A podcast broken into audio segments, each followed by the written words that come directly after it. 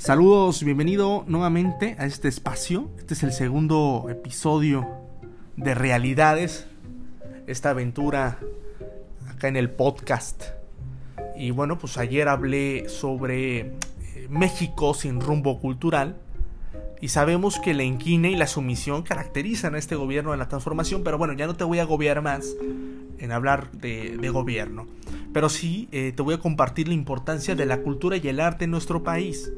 Sabemos que México tiene una diversidad cultural por su extenso catálogo. Pero para iniciar esto, te quiero em, contextualizar o profundizar qué significa diversidad cultural.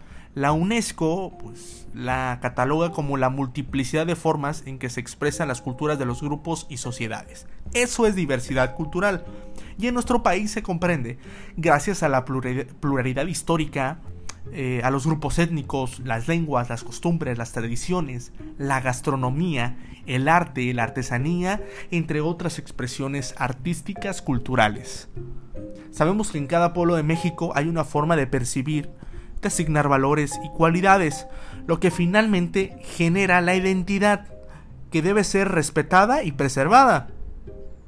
Nada más en nuestro país eh, existen em, 68 pueblos indígenas, con sus 68 lenguas propias, pero también tenemos 364 lenguas variantes. Ahora, dentro de esta diversidad cultural, entra el patrimonio material, como son los museos y monumentos, o el patrimonio arqueológico, como Chichen Itza, Monte Albán o Teotihuacán.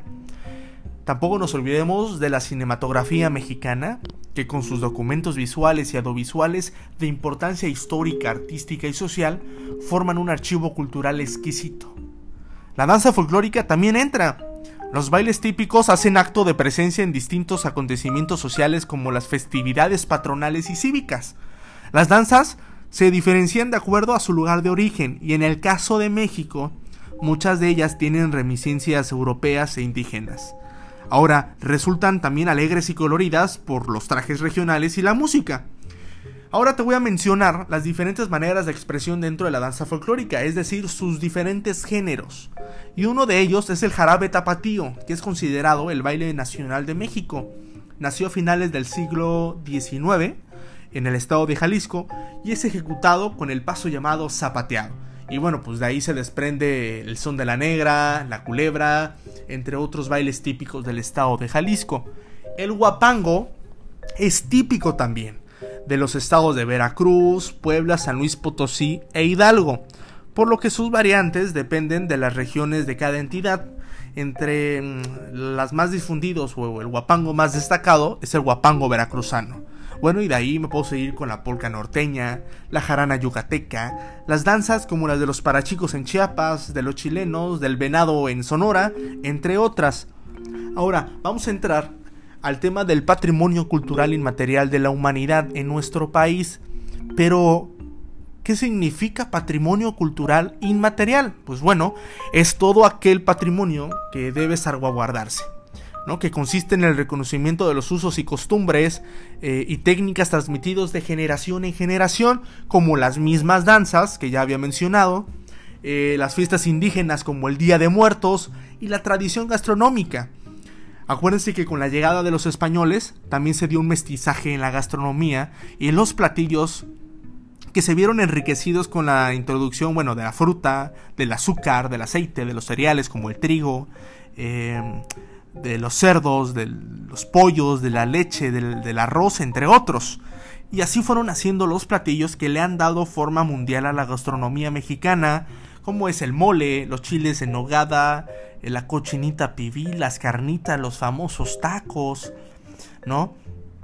Pero también dentro de este patrimonio inmaterial está la música regional, que es el mariachi que con su vasto repertorio abarca canciones de las diferentes regiones de México como los jarabes, las polcas, em, los valses, las serenatas, los corridos y canciones tradicionales de la vida rural. La música del mariachi moderna ha adoptado otros géneros musicales como la ranchera, el bolero ranchero e incluso la, la cumbia. Y todo todas estas variantes, todos estos géneros dentro de la música del, mariachi, pues las letras de las canciones hablan de, del amor a la tierra, de la ciudad de donde se vive, del país natal, de la religión, de la naturaleza, de las mujeres mexicanas. Y bueno, yo creo que creo que las autoridades tienen una ceguera ante la riqueza cultural que cuyo fomento, promoción y preservación una parte se ejecuta con fondos y fideicomisos que hoy quieren quitar por no tener una utilidad social, como, como lo mencioné en el episodio pasado. La Secretaría de Cultura Federal es dócil a las decisiones de un inhábil presidente que presume conocer los 2.500 municipios del país, pero creo que no se fijaba. Nomás pasó por ellos sin saber los pros y los contras de cada uno.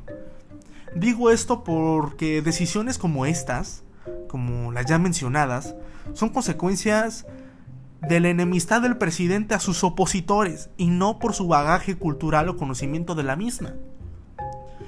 Yo estoy convencido que México es rico en cultura, pero menesteroso en sus gobernantes. Ahora dicen que la cuarta transformación ya se está viendo. Yo lo dudo. En fin, este episodio era para transmitirles la importancia de la cultura en nuestro país y su diversidad que hay, como el patrimonio material e inmaterial. Conversemos, siempre hay algo que contar.